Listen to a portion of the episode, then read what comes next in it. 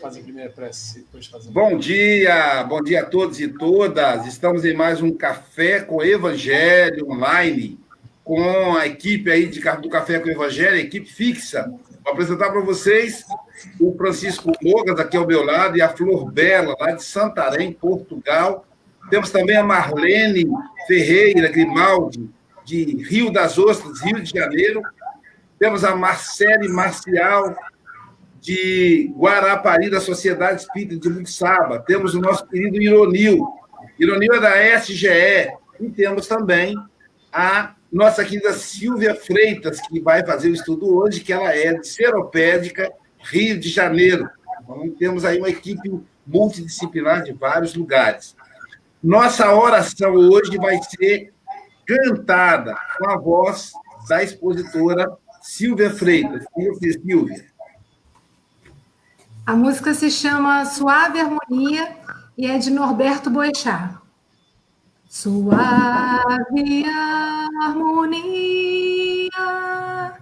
em acordes de luz é a presença de Maria, mensagem de Jesus, devem ao pobrezinho meu evangelho de amor, lá estarei bem juntinho, junto ao seu leito de dor. Neste mistério fecundo, trabalhem, filhos meus, eu sou a luz do mundo, caminho para Deus. Eu sou a luz do mundo, o caminho para Deus.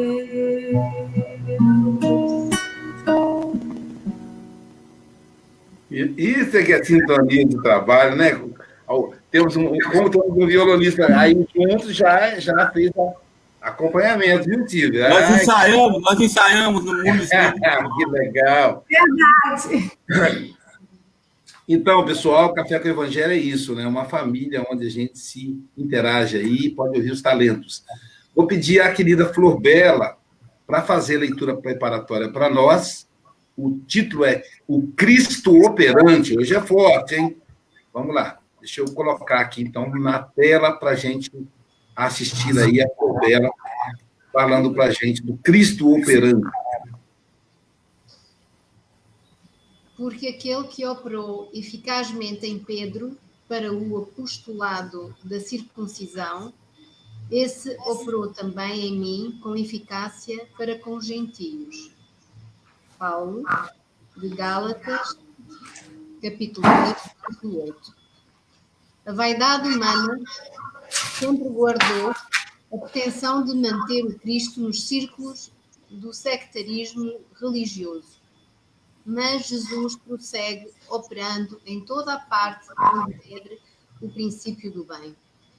Dentro de todas as linhas de evolução terrestre, entre santuários e academias, movimentam-se os adventícios inquietos, os falsos crentes e os fanáticos infelizes que acendem a fogueira da opinião e sustentam-na. Entre eles, todavia, surgem os homens da fé viva, que se convertem nos sagrados veículos do Cristo operante. Simão Pedro centralizou todos os trabalhos do Evangelho nascente, reajustando as aspirações do povo escolhido. Paulo de Tarso foi poderoso imã para a renovação da gentilidade. Através de ambos expressava-se o Mestre Jesus, o mesmo mestre. Ou, o mestre, ou o mesmo Mestre, com um só objetivo, o aperfeiçoamento do homem para o reino divino.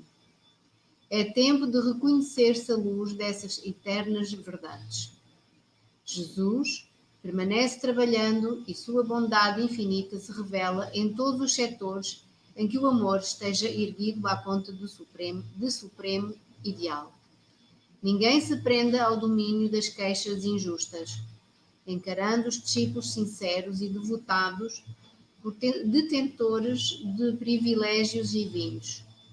Cada aprendiz se esforça por criar no coração a atmosfera propícia às manifestações do Senhor e de seus emissários. Trabalha, estuda, serve e ajuda sempre, em busca das esferas superiores, e sentirás o Cristo operante ao teu lado, nas relações de cada, de cada dia.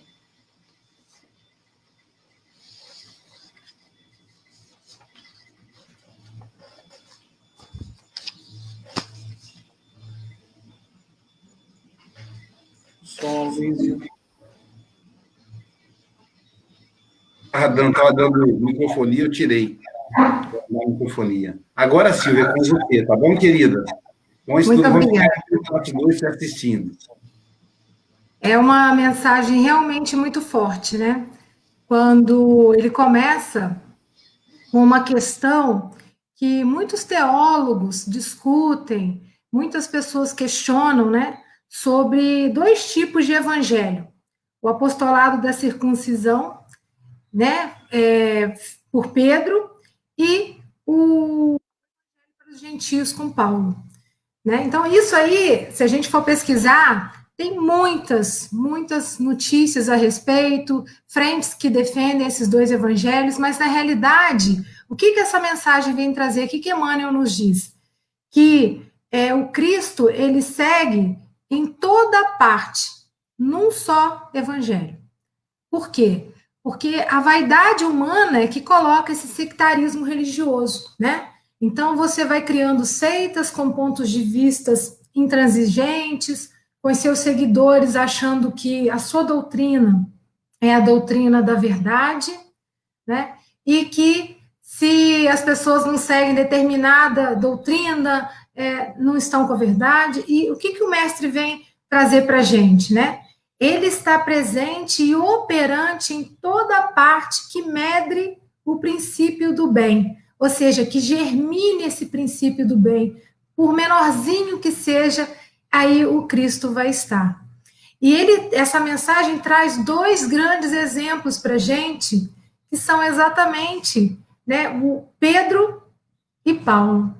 O trabalho que esses dois espíritos maravilhosos fizeram, levando e espalhando o evangelho a toda parte, a toda gente, isso foi algo digno da gente ser eternamente agradecido. Paulo, que era um homem é, culto, conhecedor, né? Ele estudou com Gamaliel no, no Sinédrio, e depois, quando Gamaliel ficou idoso, ele que assumiu, né, as, as, as aulas, as pregações. Ele tinha uma fé viva e um amor imenso pela sua verdade. E ele se incomodava muito, né, com a presença dos seguidores de Jesus.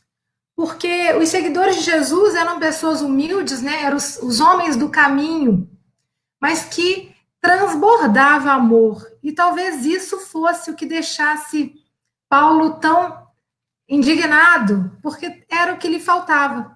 Né? Às vezes a gente sabe muito bem a letra, mas falta aquele amor, né? É, maior, um, um propósito maior. E Paulo era, então, um perseguidor. É, a história, o livro Paulo Estevão, tem casos lindíssimos, né? E, e conta, assim, rapidamente, que Paulo chamou, as, que na época era Saulo, né? Chamou a sua noiva Abigail para ver um momento, assim, dele, de coroar, né? Do seu, do seu trabalho lá de, de perseguidor dos cristãos, que era o apedrejamento. E nisso, Abigail reconhece um, um dos cristãos que seriam apedrejados, era seu irmão, Estevão, que antes era Gesiel, mas por perseguição teve que mudar o nome. E ela, tomada de, de grande tristeza, né, desfaz o noivado com Saulo. E Saulo fica mais revoltado ainda, né? Depois Abigail adoece, desencarna, é, com uma forte doença, e Saulo vai, então, em direção a Damasco.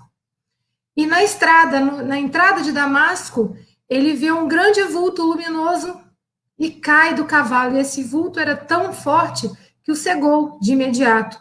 Né? E ele toma aquela atitude de ficar prostrado, né? E escuta uma voz. Saulo, Saulo, por que me persegues? E nesse instante, né, ele com o coração oprimido, ele cai de joelhos, né, e começa um diálogo maravilhoso com Jesus, né? Então ele, é, Jesus fala, né, sou Jesus a quem persegue, Saulo. É, não recalcitre contra os aguilhões. E, e Saulo pergunta, Senhor, que queres que eu faça? Entra na cidade e lá saberás. E assim, Saulo entrou na cidade, foi à procura de Barnabé, que o restituiu a visão, aliás, Ananias, que o restituiu a visão, e daí ele se começa, né, nos, nos, nas conversas com Ananias, ele descobre o que lhe faltava, que era exatamente esse amor que os seguidores de Jesus tinham. Então, ele de perseguidor, ele passa a ser um grande colaborador, a levar a boa nova, né, para os povos ditos, né, os gentios. Então, ele espalha a boa nova. E, de um outro lado, temos Pedro, que foi é, um pescador simples, mas um homem de muita fé e de um coração muito generoso. Que Jesus, né, no seu barco, pescando com eles, numa pescaria que eles não estavam pescando nada, de repente, Jesus orienta, e ele joga a rede e o barco vem tão cheio que ele precisa chamar, cheio de peixes, né, a rede, ele precisa chamar um outro barco de amigos para ajudar nessa pescaria, e Jesus faz o convite. Pedro, né, você aceita ser pescador de homens? E Pedro, com todo o seu amor, atende prontamente o chamado. E a gente sabe pelas histórias, né, que Pedro era um discípulo muito interessante, né? Assim, me passa uma imagem de um homem meio bronco, meio turrão, e, na verdade, um coração amoroso, muito amoroso, e ele era tipo o porta-voz, né? Acho que muitos, é, a gente vê muitas passagens no Evangelho, e só Pedro questiona, mas mestre, mestre, né? Eu acho que, no fundo, ele era o porta-voz, tipo assim, os outros ficavam com vergonha e falavam, fala aí, Pedro, fala aí, né? E Pedro perguntava sempre a Jesus, tirando as suas dúvidas. E, e o que que acontece, né? É, passaram-se três anos com o mestre, naqueles aprendizados todos, e o mestre um dia falou para ele, você vai me negar três vezes antes que o galo cante. E ele, como assim, mestre, né? Deve ter pensado, como que Jesus tem coragem, eu sou um, um discípulo fiel, né? Tem coragem de pensar isso de mim? E não deu outra, né? Então, quando Jesus foi crucificado, as pessoas identificavam ele no meio da multidão, ele falou, não conheço, né? Então, isso se repete. E depois a gente tem a, o grande momento que, que Pedro mostra que Jesus de fato operou na sua vida, no seu coração, é quando ele, ele estava meio desanimado, né, numa pescaria que não tinha pescado nada, e ele escuta uma voz da praia, né? Jesus já tinha sido crucificado, e ele escuta uma voz da praia para jogar a rede para um determinado lado, acho que à direita do barco. E nisso, a rede vem cheia de peixes. E Pedro percebe que era Jesus, né? E, e Jesus, num diálogo maravilhoso com Pedro, né? Pergunta para ele também três vezes. Pedro, tu me amas? E ele fala, claro, Senhor, né? E Jesus fala, apacenta as minhas ovelhas. E de novo, Jesus pergunta, Pedro, tu me amas? Mais do que, né? É, e Jesus falou, e ele repete, claro, Jesus, e aquilo já deve estar gerando um incômodo, né? Quando Jesus pergunta pela terceira vez, Pedro, tu me amas? Apacenta as minhas ovelhas.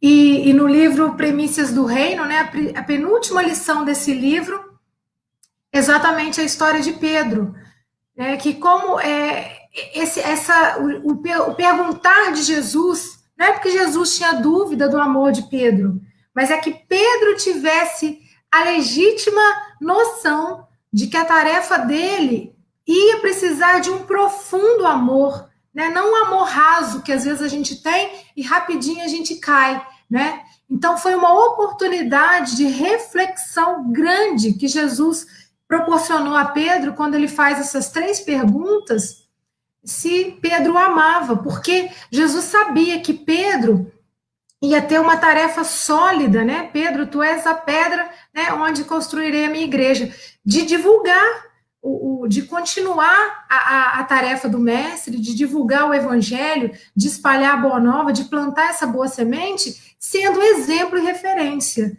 Então, a gente tem aí duas grandes referências de homens transformados que foram operados, né, por Jesus. Né? Então, o Cristo operante é esse que está presente conosco, é, fazendo essa, a verdadeira transformação, que é o que a gente precisa ter.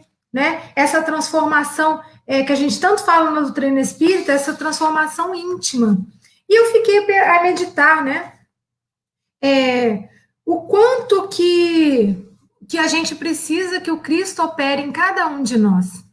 Né? E pergunto, e fiquei meditar também, e se Jesus chegasse próximo de mim, né, e me perguntasse três vezes se eu o amo, né? Então, a gente tem essa, esses questionamentos. Mas, através de ambos, ou seja, tanto Paulo quanto Pedro, Jesus expressava, né, um só objetivo, o aperfeiçoamento do homem para o reino divino. Então, é isso que Jesus espera de nós. É isso que ele deseja, que nós possamos ser trabalhadores, né, do bem, a começar por nós. E o que, que, que, que o Espírito, né, de Emmanuel fala para a gente nessa mensagem? É tempo de reconhecer a luz dessas eternas verdades. Jesus permanece trabalhando a sua bondade infinita e se revela em todos os setores em que o amor esteja erguido à conta de supremo ideal. Porque Jesus, quando veio à Terra, ele não, não veio trazer uma religião, ele veio trazer uma gran, um grande direcionamento, né, uma filosofia de vida que é o amor. Então, é, o cristianismo, inclusive, ele só virou religião, né, do Império no ano de trezentos e oitenta depois de Cristo. E olha que coisa, né? É, os, os cristãos eram, então, perseguidos, humilhados, mortos, perseguidos, até a, o cristianismo, né, tomar, tornar-se a, a, a religião. Né? E depois que, que o cristianismo tornou-se religião, começaram a perseguição aos cultos pagãos. Então, ou seja, é, olha como é que é coisas humanas, né, da vaidade humana. Porque Jesus está em todo lugar.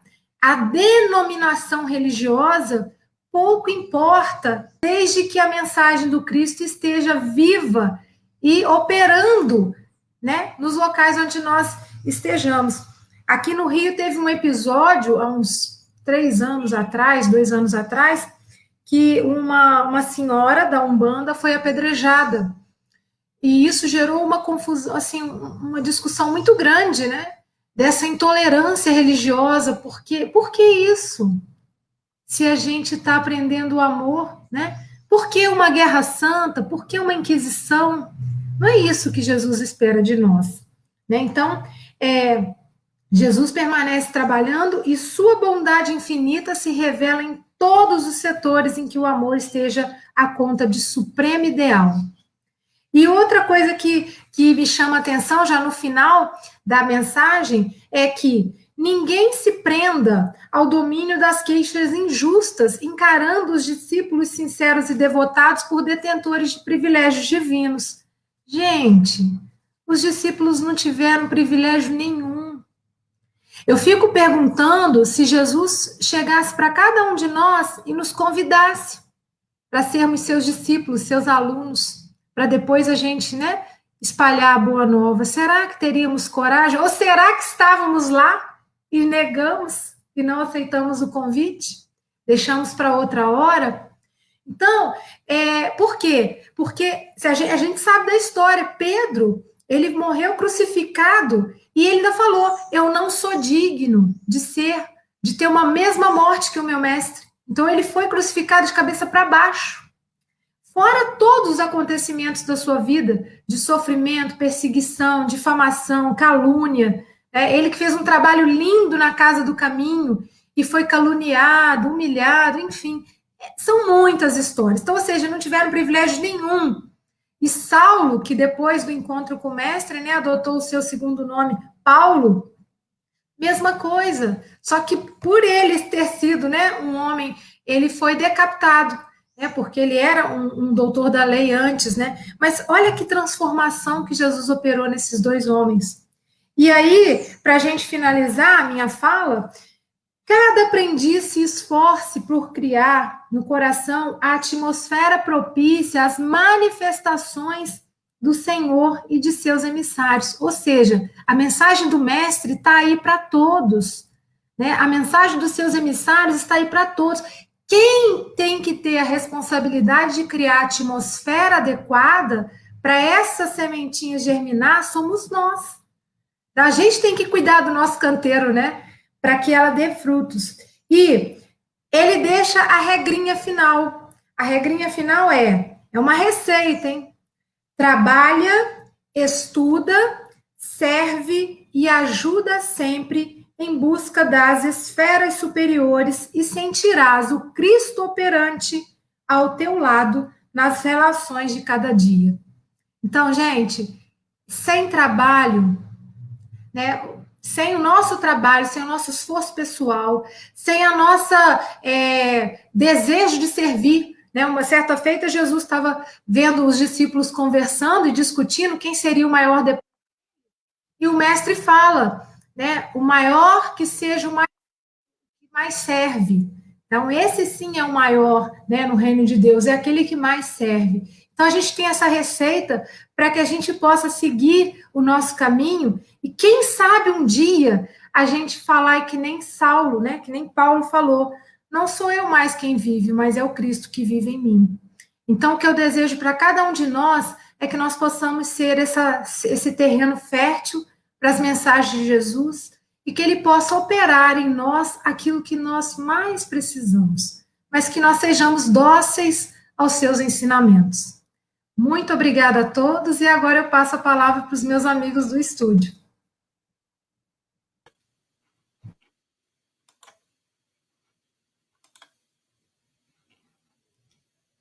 Muito bom, Silvia, muito bom mesmo.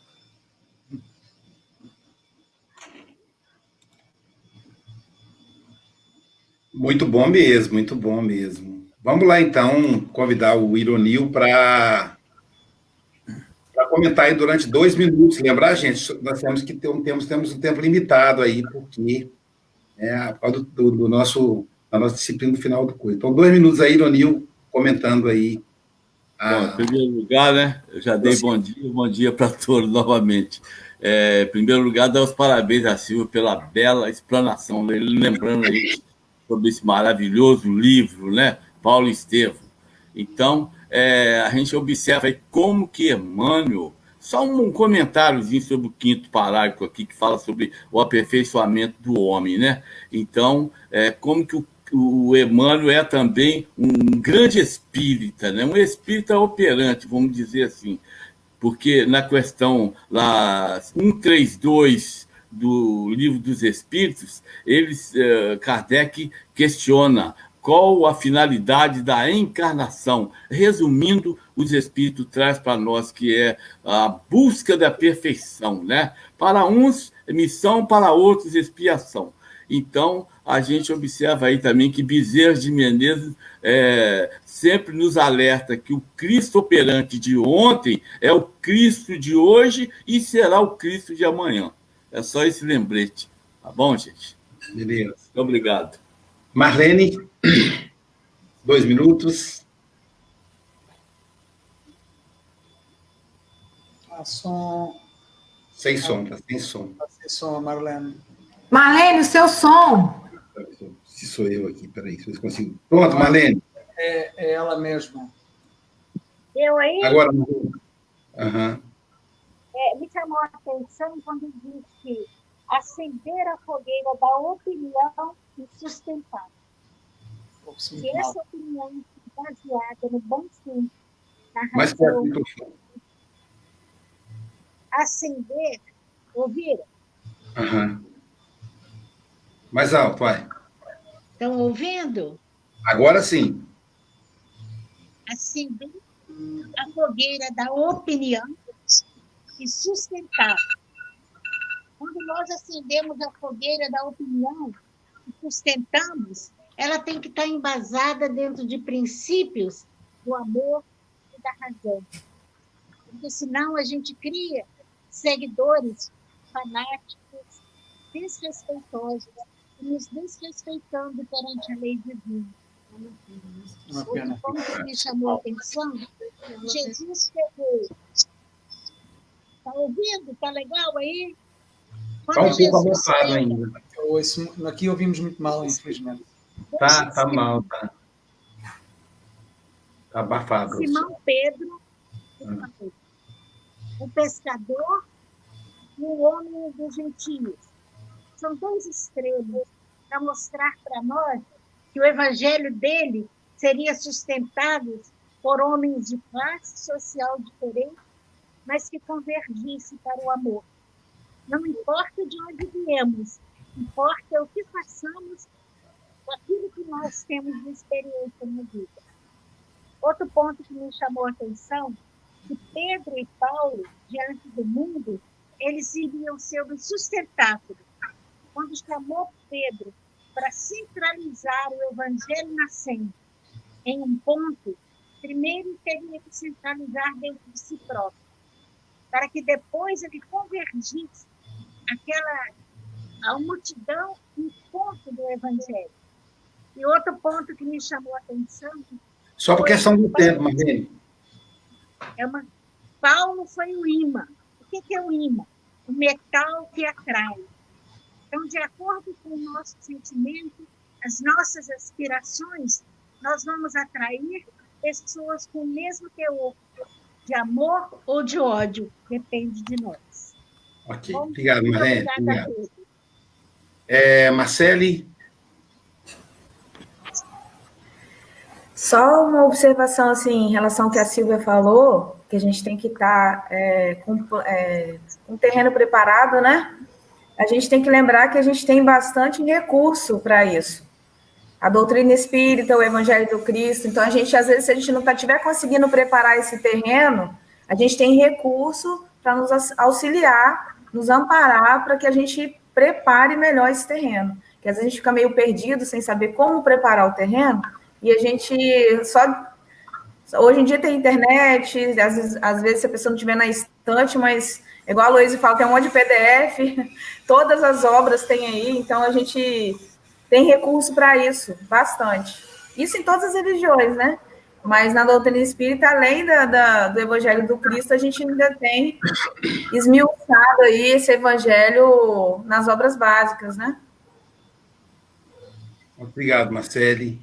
É, Florbela e Francisco... Uh, quer dizer uma coisa que... Pode ser os dois, viu? Pode ser os dois. Todo ouvido. A Florbela uh, gosta de ouvir mais do que falar. Nós temos dois ouvidos, realmente ela aplica uh, a regra, ouve mais do que fala. Uh, eu, infelizmente, falo mais às vezes. Uh, a Sílvia traz aqui um livro que eu adorei, uh, Paulo Estevão, uh, e que me tocou bastante, e que uh, eu recordo-me ter chorado muito ao ler o livro. Consegui eh, transportar-me para, para, para o local, para, para a época, eh, mas há uma coisa que, eh, que, que refere quando, quando a Abigail, já no plano espiritual, fala com, com Paulo e, e lhe diz as quatro máximas, que eu acho que é extraordinário e que nunca me esqueci. Amar, trabalhar, esperar e perdoar. Aqui...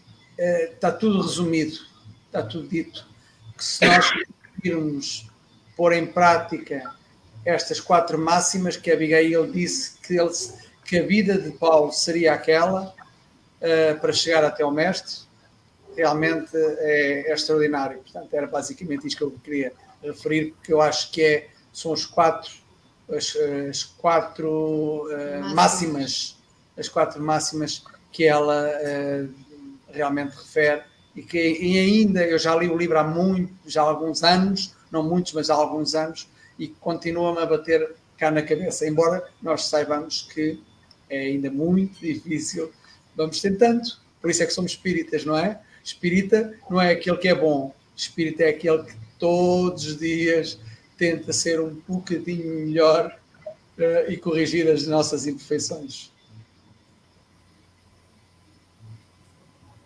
Está sem som outra vez. Eu, eu, eu começo a tossir, aí eu tiro o microfone, depois eu esqueço. Acho que uma coisa muito legal aí é...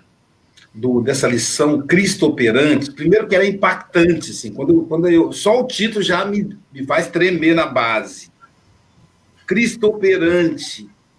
Depois eu fiquei pensando, e aí o, o, o latim operante vem de opus, do latim, opus, que quer dizer trabalho, que quer dizer ação, que com o tempo passou a ser operare, operare com E, operare, que passou a ser uma função. Então, lembra de operário, né? Então, oper... o operador de máquina, o cirurgião, que é aquele que opera, então passou a ser uma função. Operare quer dizer uma função, mas opus quer dizer simplesmente ação, trabalho. Então, é uma palavra derivada do latim. E aí eu, eu, eu fiquei pensando assim, quando é que Jesus estava inativo, sem agir, entendeu? Toda vez que tem Jesus falando, é uma ação. Até quando ele se isola no deserto, é para agir, para meditar, para nos ensinar a meditar. Eu tenho para mim que Jesus não precisava se isolar no deserto. Ele, ele já deve ser craque em meditar onde ele estiver, mas era para nos ensinar. Então, sempre uma ação. Então, é o Cristo operante.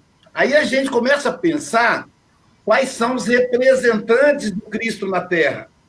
Os apóstolos, Pedro, Paulo, Maria, mãe, mãe de Jesus, João Evangelista, depois Joana d'Arc, Judas, que volta na figura de Joana d'Arc, todos eles muito operante, ativo. Maria desencarnou trabalhando. João Evangelista, que cuidava de Maria, o caçulinha de Jesus, ele não pôde, não pôde participar do funeral da mãe, porque ele estava viajando, dando palestra. Maria atendia uma fila quilométrica. Então, a gente vai vendo aí, todos eles muito operantes. Aí vamos pegar os contemporâneos. Bezerra de Menezes, Francisco Cândido Xavier. Vamos sair do espiritismo, o Papa Francisco.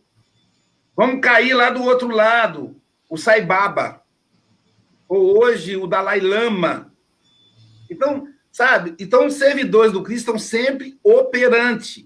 Então, não tem como a gente servir o Cristo sem operar, sem agir, sem, sem trabalhar. Às vezes, fala, nossa, eu estou trabalhando muito, meu Deus, eu preciso diminuir. Bom, não sei, se você trabalha para o Cristo, você tem que rever isso. E o trabalho não é só externo, tem um trabalho interno. Operar dentro também. Talvez esse seja o, o trabalho mais difícil. E aí a gente gostaria de continuar conversando, mas o tempo é, não nos deixa continuar, passamos já três minutos, e vamos então nos conduzir para o momento final, a prece final, que será uma prece musicada. Eu vou convidar os companheiros a acompanhar aí a oração final, que é uma, uma lembrança, né, da, da Silvia de dois mil e nove. Vou tirar aqui o alarme. De dois mil e nove, vamos lá. Aí vocês me dão um retorno, se está dando o som, viu, gente? Está dando para ouvir? Tá, Silvia? Vamos ajudar-nos mutuamente e somar as nossas qualidades para fazer um mundo diferente e tirar a força da maldade. Um dia todos nós seremos anjos. Vamos trabalhar. Olha o Cristo operante aí, ó. Acreditar